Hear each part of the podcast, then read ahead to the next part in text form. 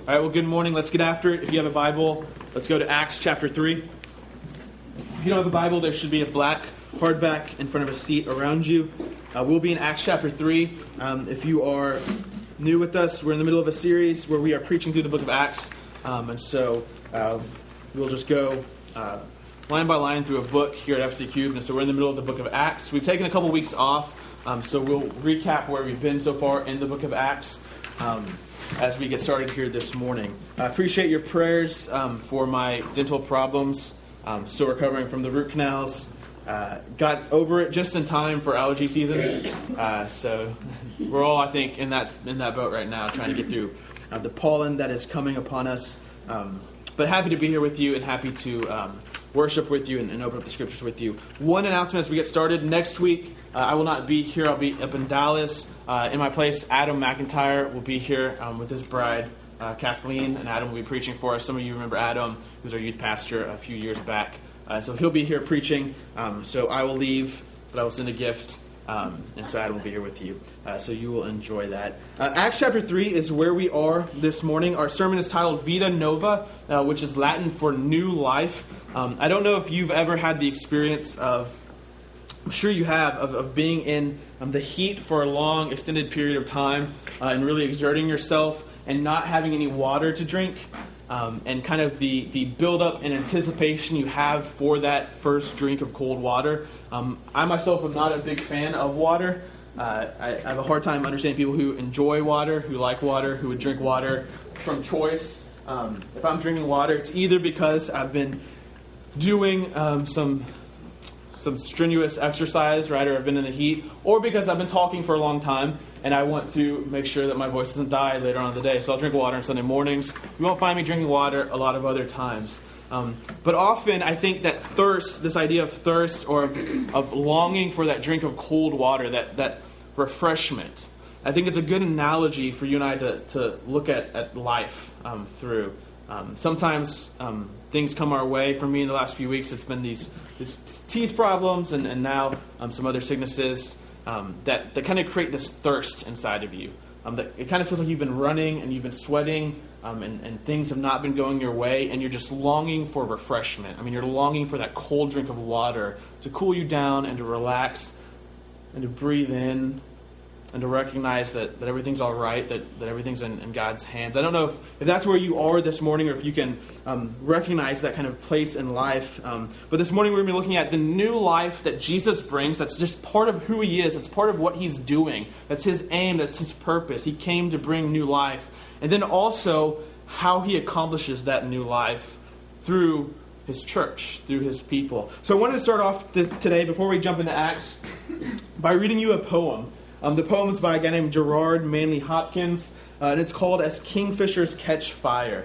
Um, so we'll read it um, this morning and, and, then I think try to use um, the words of this poem um, to, to interpret this text uh, in front of us in Acts chapter 3. One of my favorite poems, again, um, by Gerard Manley Hopkins. Here it goes.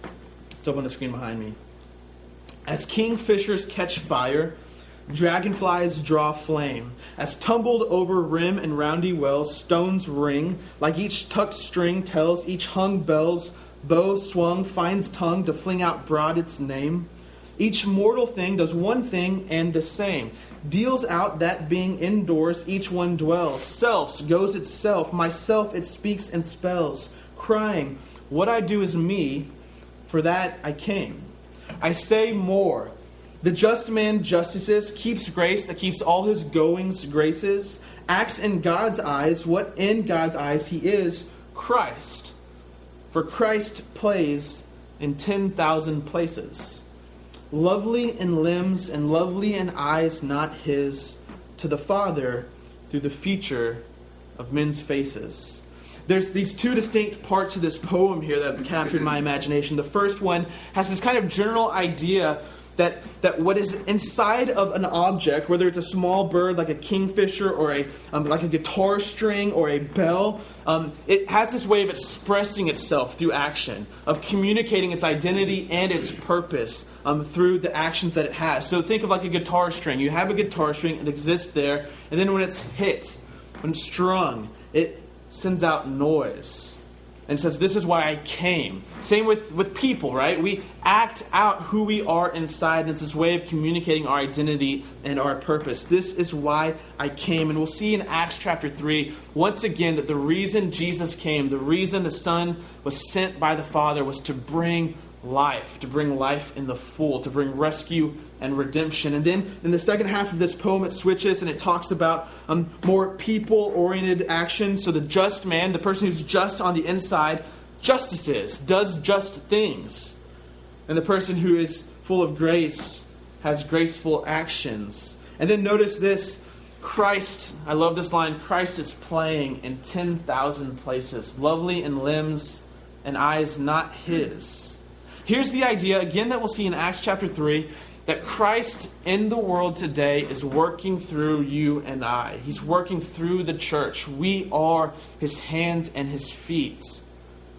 He, in a sense, is playing, working, bringing that new life, which is why he came through you and I. And we'll see that work itself out here in the early church in Acts chapter 3. Um, so, with this kind of language and metaphor in mind, let's look at Acts chapter 3 together.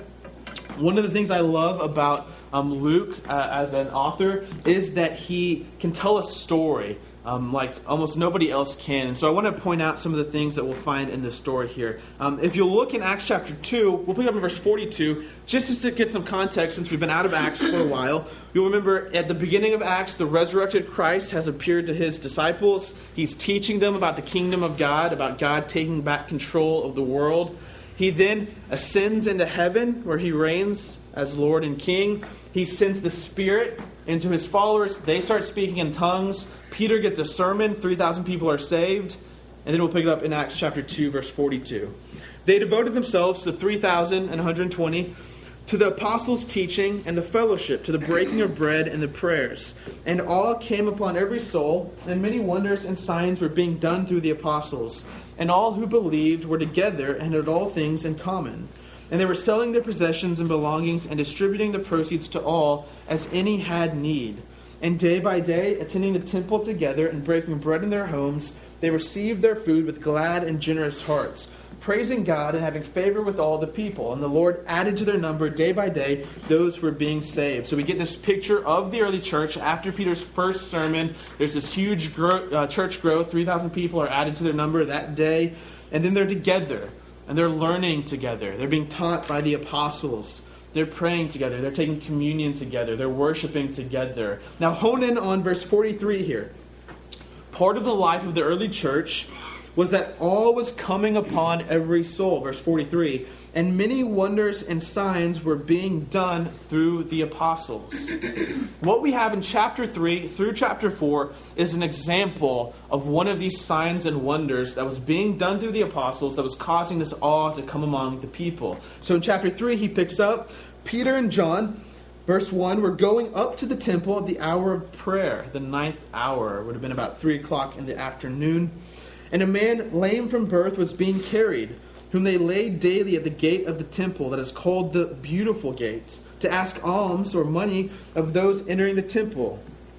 So he's a beggar. He, he's sitting at the gate begging people as they come into the temple um, for some money. Seeing Peter and John about to go into the temple, he asked to receive alms. And Peter directed his gaze at him, as did John, and said, Look at us and he fixed his attention on them, expecting to receive something from them. But Peter said, I have no silver and gold, but what I do have I give to you in the name of Jesus Christ of Nazareth. Rise up and walk. And he took him by the right hand and raised him up, and immediately his feet and ankles were made strong. And leaping up, he stood and began to walk. And he entered the temple with them, walking and leaping and praising God. And all the people saw him walking and praising God, and recognized him as the one who sat at the beautiful gate of the temple asking for alms. They were filled with wonder and amazement at what had happened to him. Best day ever for this guy, right? For the lame guy from birth.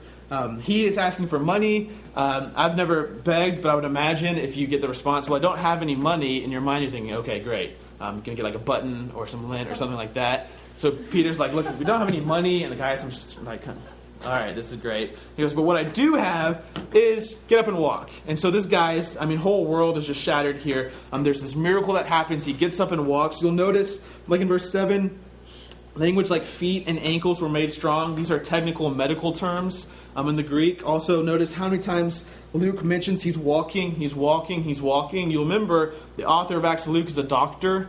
So he's very interested in this medical aspect of what's happening here. This guy was lame, he was paralyzed, he could not walk, and now he was walking. Something physically happened to his legs that allowed him to walk.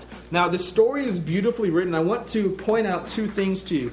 The first is this new life that this man who was lame from birth receives. Notice the contrast that Luke paints here at the very beginning of the story. You've got the beautiful gate. This would have been a gate made out of bronze, possibly gold. It would have been so um, noteworthy and artistic to the people of Jerusalem that they named it the beautiful gates.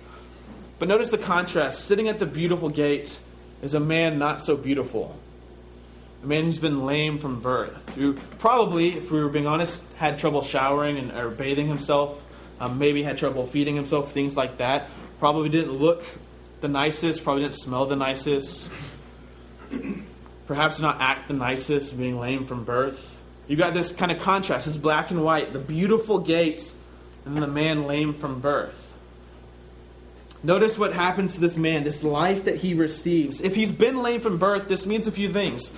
This means he's never been inside the temple. Notice he's sitting outside of the temple. According to Mosaic law, to, to the Jewish tradition, if you were um, paralyzed or had this kind of sickness from birth, you were unclean. So you weren't allowed to go into the community of the believers. You were never allowed to go into the temple and worship. Notice what happens. What's the first thing he does after he's healed? Is he goes into the temple, praising God, celebrating. So here's a man, if we're looking at him, sitting up against the beautiful gate, who has been physically disabled his entire life. So something has gone wrong with his body physically. Here's a man who has been socially outcast his entire life, who's never been included in the group, who's never been able to worship and live life with his brothers and his sisters and his neighbors, the Israelites. And here's a man who is spiritually separated from God, was never allowed to enter into the temple, probably had hardness of heart over years and years of wondering why this had happened to him. In fact, most of the people at this time would have attributed it to his sin or his parents' sin. That's why they would have given the answer he was paralyzed. So this guy was physically, socially, and spiritually separated. When, when um, the, the people of the scriptures, people of the book, both the Jewish people and the Christians, they look back and they ask, what's gone wrong with the world? They look at Genesis 3 and see that when sin enters into the world, death and corruption kind of starts to seep into every aspect of life. So physically, bodies start to decay, things start to corrupt, death enters into the world. This was the main punishment for sin. You will die. And every one of us will die. And socially, death and corruption creeps into the world and relationships break down, families break apart, violence enters into the world, murder and abuse and poverty. And then spiritually, we're separated from God. And watch what happens as this breath of new life enters into this man. And it's all reversed. Physically, he can walk. Luke's very intentional about letting us in on this miracle that's happening. His feet and his ankles are made new, and he can stand up and walk where he once could not. Notice the human aspect here. Luke goes out of his way, it seems, in verse 4 and 5. Um, he says, Peter directed his gaze at him, as did John, and said, Look at us. So Peter and John makes eye contact. They make eye contact with the man, and then they demand eye contact back. I think it's easy. You and I probably have experienced this, right? You pull up next to a red light. There's a guy asking for money. What do you do? You avert your eyes, and you, you take your eye contact away. Peter and John, though, are very intentional about making eye contact, and Luke goes out of his way to make sure you understand they looked at him, they saw him. And then they demand eye contact back, and the man looks back again. He fixes his attention on them. He's socially, the social estrangement that he's had is now being reconciled. He's being brought back into a community of people. And then he goes into the temple and he worships and he praises God. He leaps. I would imagine if you and I had been paralyzed since birth, we do a little skipping, right? After we got healed, um, we test out our, our, ankles and our feet a little bit. Um, now, so so watch again. This guy, he's sitting at the, the beautiful gate in a not so beautiful situation, but God, through the disciples, breathes this new life into him. He breathes this new life into him. Um, now, what's actually happening here is the early church is simply continuing Jesus' ministry. If you remember from the, the Gospels, Jesus is always doing stuff like this. He's always healing people. He's always coming and bringing this new life to situations that are dark um, and desperate. Um, and so, a young man or young girl who's died, he raises them to life. People who have been sick their entire life, he heals them. And what's happening is the early church is continuing this ministry. This is why Jesus came to bring life, to bring the kingdom of God. And what's happening here as Jesus is in heaven and the disciples are living life as the church is they're continuing this ministry. Christ is continuing to play through their limbs and through their eyes as they see and as they heal and as they take part in the story of God's kingdom coming on earth as it is in heaven. What's interesting is if you look in verse 8, um, you'll see this verb leaping. And leaping up, he stood and began to walk and entered the temple with him, walking and leaping and praising God.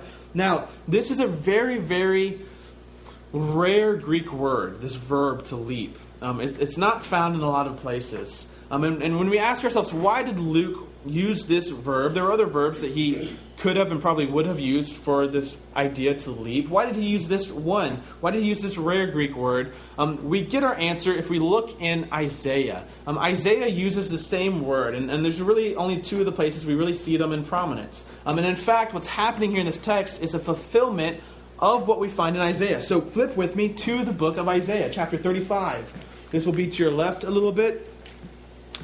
What Luke is doing here is he's mirroring, he's echoing. He wants you to go look at Isaiah 35 and realize what's happening as this lame man is healed.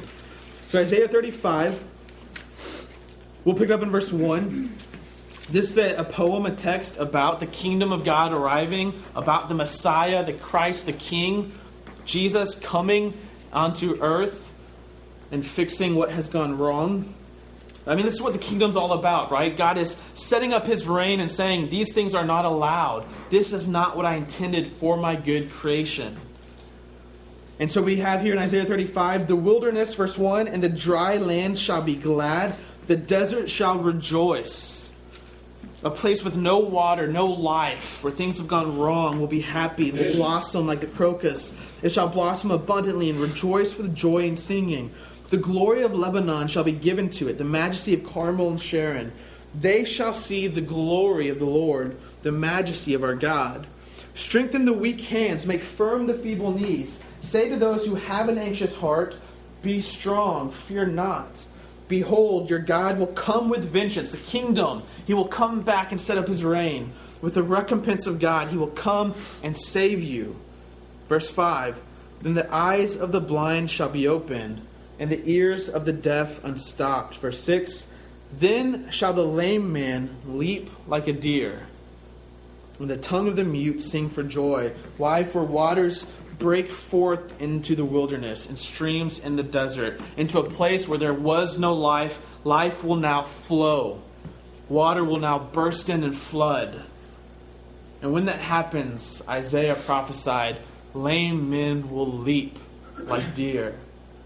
And as Luke tells the story of Peter healing the lame man from birth, he wants us to be clear. So he uses the same words. He wants us to be clear that this is what's happening. The kingdom has come. New life water is bursting onto a canvas of desert. And people who are lame are leaping with joy and celebration and victory. Flip back to Acts chapter 3. The early church is continuing the ministry of Jesus. Notice how Peter heals this man. In verse 6, he says, I have no silver or gold, but what I do have I give to you. In the name of Jesus, the Messiah of Nazareth, rise up and walk. He heals him in the name of Jesus. Um, name is a shorthand phrase for authority and power. It's not this kind of magical formula or as if just by saying the name, um, you were imparted powers to do whatever you'd want. Um, but it's invoking the ministry, the authority, the power of Jesus, what he has done, why he came to bring new life, to bring the kingdom. Notice, um, Peter actually seems to be modeling Jesus here. In Luke chapter 8, if you were to go read it, Luke 8 54, Jesus has a miracle much like this one. And Peter and James and John were there to watch it, the inner three disciples. They get to go watch it. The other nine stay outside. And what happens, Jesus says, Rise up and walk to a person who's paralyzed, and then he gives his hand and picks them up. Notice here, Peter is imitating his Lord. He's saying, I've seen this happen before. He says, Get up. And he holds out his hand and picks them up. Paul will do things similar to this. But the big difference between Peter and Paul and Jesus, between their miracles, is Jesus goes, Get up. Peter and Paul go, In the name of Jesus, get up. Do you see what's happening? It's his authority, it's his power, it's his mission, it's his kingdom that's being set up on earth as it is in heaven. And so this new life is breaking through. This man at the beautiful gate who was not so beautiful is now made beautiful. And the breath and beauty and the power and life of God flow through Peter onto this man. And in an instant, change his, his world, change his life. Now, look at verse 11. Um, and we'll see Peter starts his second sermon here. In verse 11, while he clung to Peter and John, all the people, utterly astounded, ran together to them in the portico called Solomon's. And when Peter saw it, he addressed the people. Notice, Peter doesn't seem intent on giving a sermon, but in a sense, he's forced to. The crowd needs an explanation for why this happened, what just happened to them. This is the same pattern as happened in Acts chapter 2 with Pentecost. The Spirit comes down, the believers are filled with tongues, they're speaking in tongues. The crowds are astonished, and then Peter explains what has happened to them. I think this is a good model for you and I as the church as we live out this life, this new life of the kingdom. We should be so formed by the way that we live life, the way that we interact with um, people around us, that it would require an explanation. They would come and say, How could you live like that? How could those type of things happen? In fact, Christian history, if we look at our tradition, is full of these type of events. So the plague comes in Europe, and everyone leaves the city except for the Christians. They stay to take care of the sick. It's a death sentence. Why would someone agree to do that? Well, if death was not the end for them, they had faith in the resurrected one who had promised them life eternal. And so Christians, they, they live lives that can only make sense in light of the gospel, in light of what Jesus has done and what he's accomplished on their behalf. And then it demands an explanation. So Peter gets to explain what's just happened. Verse 12 When Peter saw it, he addressed the people Men of Israel, why do you wonder at this, and why do you stare at us as though by our own power or piety we have made him walk? He says, Look, this wasn't us. This, this was not me. I'm not some superhuman, okay? But let me explain to you what happened here. He says, The God of Abraham, the God of Isaac, and the God of Jacob, the God of our fathers. If you were with us last week, right, notice what Peter just did. He named God.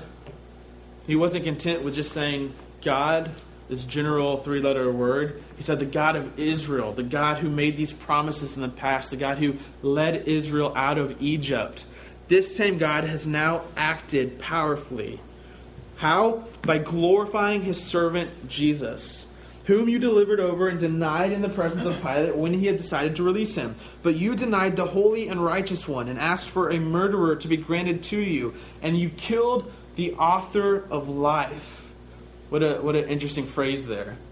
You killed the author of life, whom God raised from the dead. To this we are witnesses. And his name, by faith in his name, has made this man strong, whom you see and know. And the faith that is through Jesus has given the man this perfect health in the presence of you all. So Peter gives the crowds an explanation. He says, It's not through my power, is not through my moral strength. I'm not some superhuman. Instead, this has happened on behalf of the one who died and raised, the one who has now accomplished the great victory of God, bringing rescue and redemption and new life Notice, um, for time's sake, just this title in verse 15. He calls Jesus the author of life. The Greek word here um, for author um, is um, probably implying and, and meant to be read as the champion or the pioneer or the one who brings life, the author, the origin, the source of life. And life here is probably not creation, which would be true to say about Jesus. He was the creator of all things, but probably this new life He's bringing new life. He was the one as the king. He was the one coming to set up the kingdom of God who would bring in God's rescue, his redemption, his salvation, who would bring in the new life. And Peter says, But you killed him, but God raised him up. And what happened just now when this lame man was healed is that faith in his name that understanding the gospel, that he has died and risen again for us, that is what has made this man healed. To go back to our poem, Kingfisher, he says, This is why he came, to bring new life. And when you see this new life happening, it should be a sign to you that Jesus was the Christ, that he was the one setting up God's kingdom, that salvation is found through him. For this is why he came. He's spelling it out, he's speaking it. Miracles in, in the scriptures are, are thought of as signs. They're thought of as things that point us toward a deeper reality, that communicate a truth to us. Um, and so John does this a lot. We see signs. For instance, in, in John's gospel, the first sign or miracle Jesus performs is um, turning water into wine at Cana at the wedding. Interesting first miracle of choice for Jesus.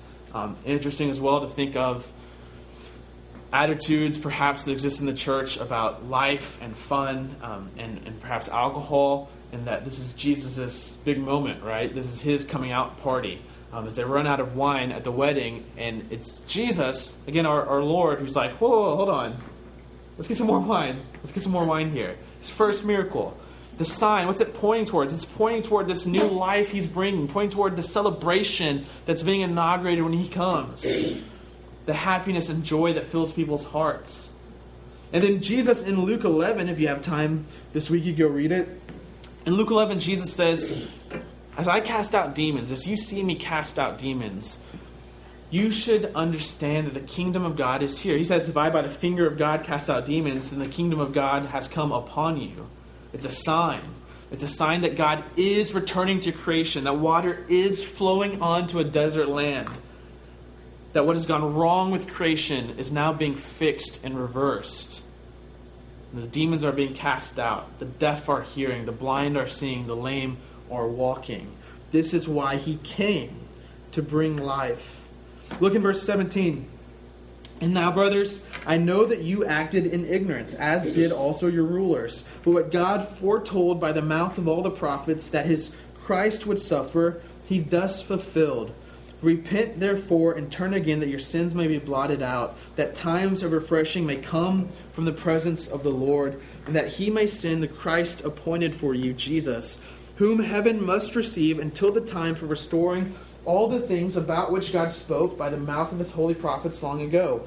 Moses himself said, The Lord God will raise up for you a prophet like me from your brothers. You shall listen to him in whatever he tells you. And it shall be that every soul who does not listen to that prophet shall be destroyed from the people. And all the prophets who have spoken from Samuel and from those who came after him also proclaimed these days. You are the sons of the prophets and of the covenant that God made with your fathers, saying to Abraham, In your offspring shall all the families of the earth be blessed. God, having raised up his servant, sent him to you first to bless you by turning every one of you away from your wickedness. Okay, so Peter continues to explain what's happened and he gives them a call to action. He says, If you recognize, seeing this lame man healed, that the kingdom is here and is continuing to come among us, that God's new life is continuing to, to do powerful things in the world, then here's what you need to do. He says, Turn away from your sins, repent, place faith in Jesus, in his name. Pledge your allegiance to him, allow him to define who you are. And then notice what he says will come after that. I want you to, for just a second, hone in on verse 21. I think verse 21 is the key to what's happening here, okay? He says, Jesus is in heaven. Heaven must receive him until the time for restoring all the things about which God spoke. If you're an underliner or a highlighter or a circler, I might circle or, or underline those words. For restoring all the things about which God spoke. The great Jewish hope which then would become the great Christian hope, was that at a certain point in history, God would finally and fully step into his creation and say, Enough. Enough with the things that have gone wrong in my creation. Enough with the things that distort and corrupt and destroy my creation. Enough with the things which I do not want here. And he would make things new. This is what we have in Revelation that when Jesus comes back, when, when um, the Christ is sent back to us, in verse 20, all things will be restored. Heaven and earth will be new. So here's what that would look like. Um, here's the hope. There are lots of things in our world right now that God is not okay with. That He will one day, according to the promises of Scripture, step in and say, Done. No more. This is no longer allowed in my world. Certain things like sickness, cancer, things like that, um, war, violence, oppression, poverty, death. If, if you were to go read in, in, Revelation, when he sits down after making all things new, he says, Behold, I've made all things new. And he lists out things that are no longer in his creation. There's no pain, there's no death, there's no mourning, there's no tears.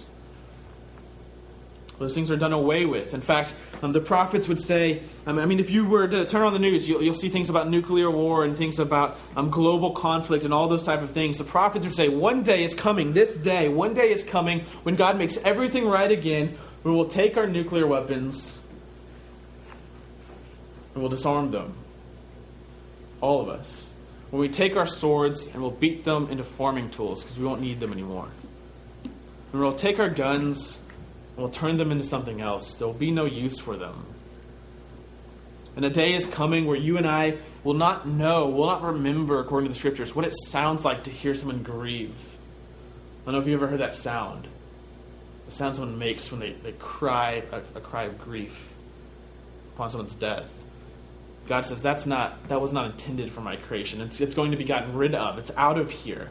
And so there's this great hope that one day God will come back fully and finally and restore all things, make all things new, a new heaven and a new earth. And, and, and if you notice in verse 20, what Peter says here is very interesting. He says that you and I don't have to wait until that day to experience this restoration.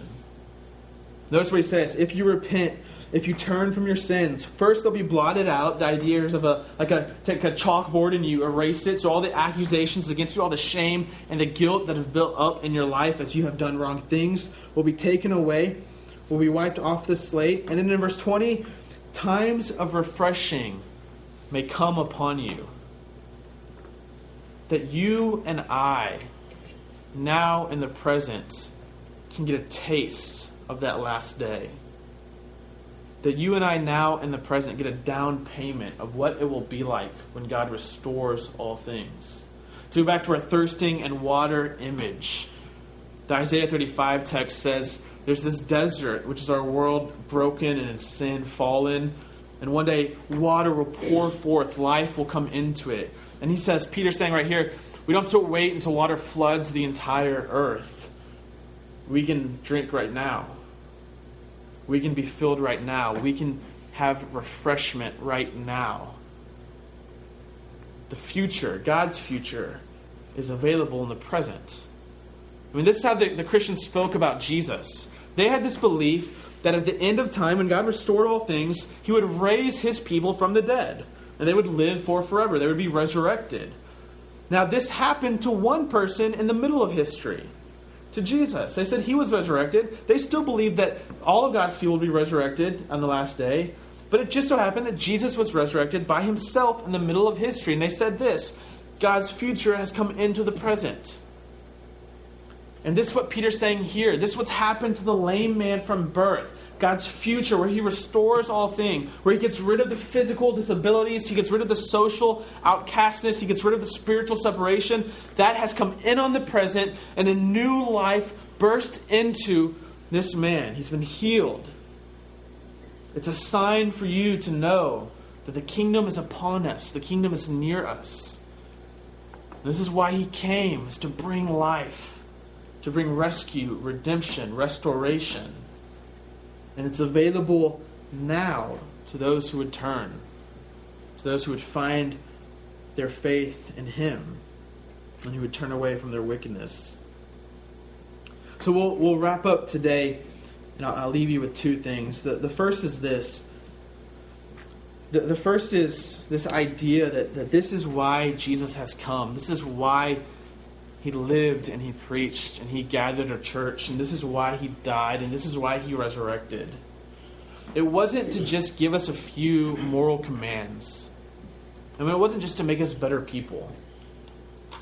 And it wasn't just to give us this vague general sense of hope that one day maybe everything will turn out all right. If we really just hope enough, if we really just pray enough, if we really just hold on by our, our, our grips enough, one day maybe everything will be okay. He came to accomplish something, He came to do something.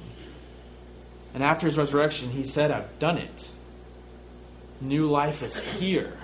And the, the early church experienced that new life. They found their very souls, their very beings refreshed. They found joy. They found that they were leaping like a deer, celebrating and singing, living life together.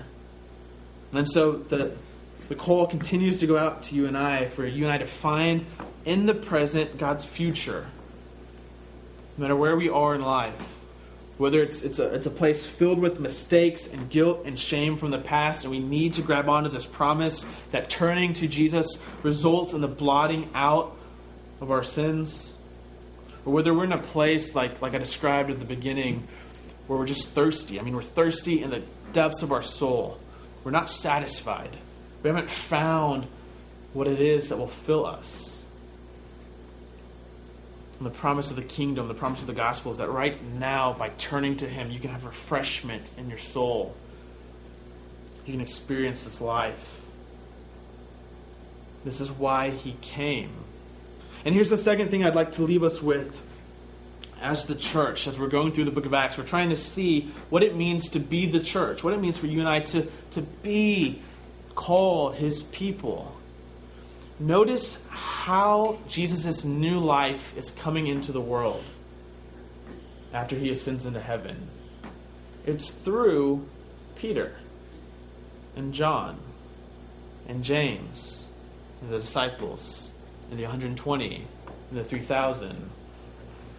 This is why we would call ourselves the hands and feet of Christ, because now he's working through us. The church is his conduit of power and grace. And so when we feed the poor, his new life is bursting into the present.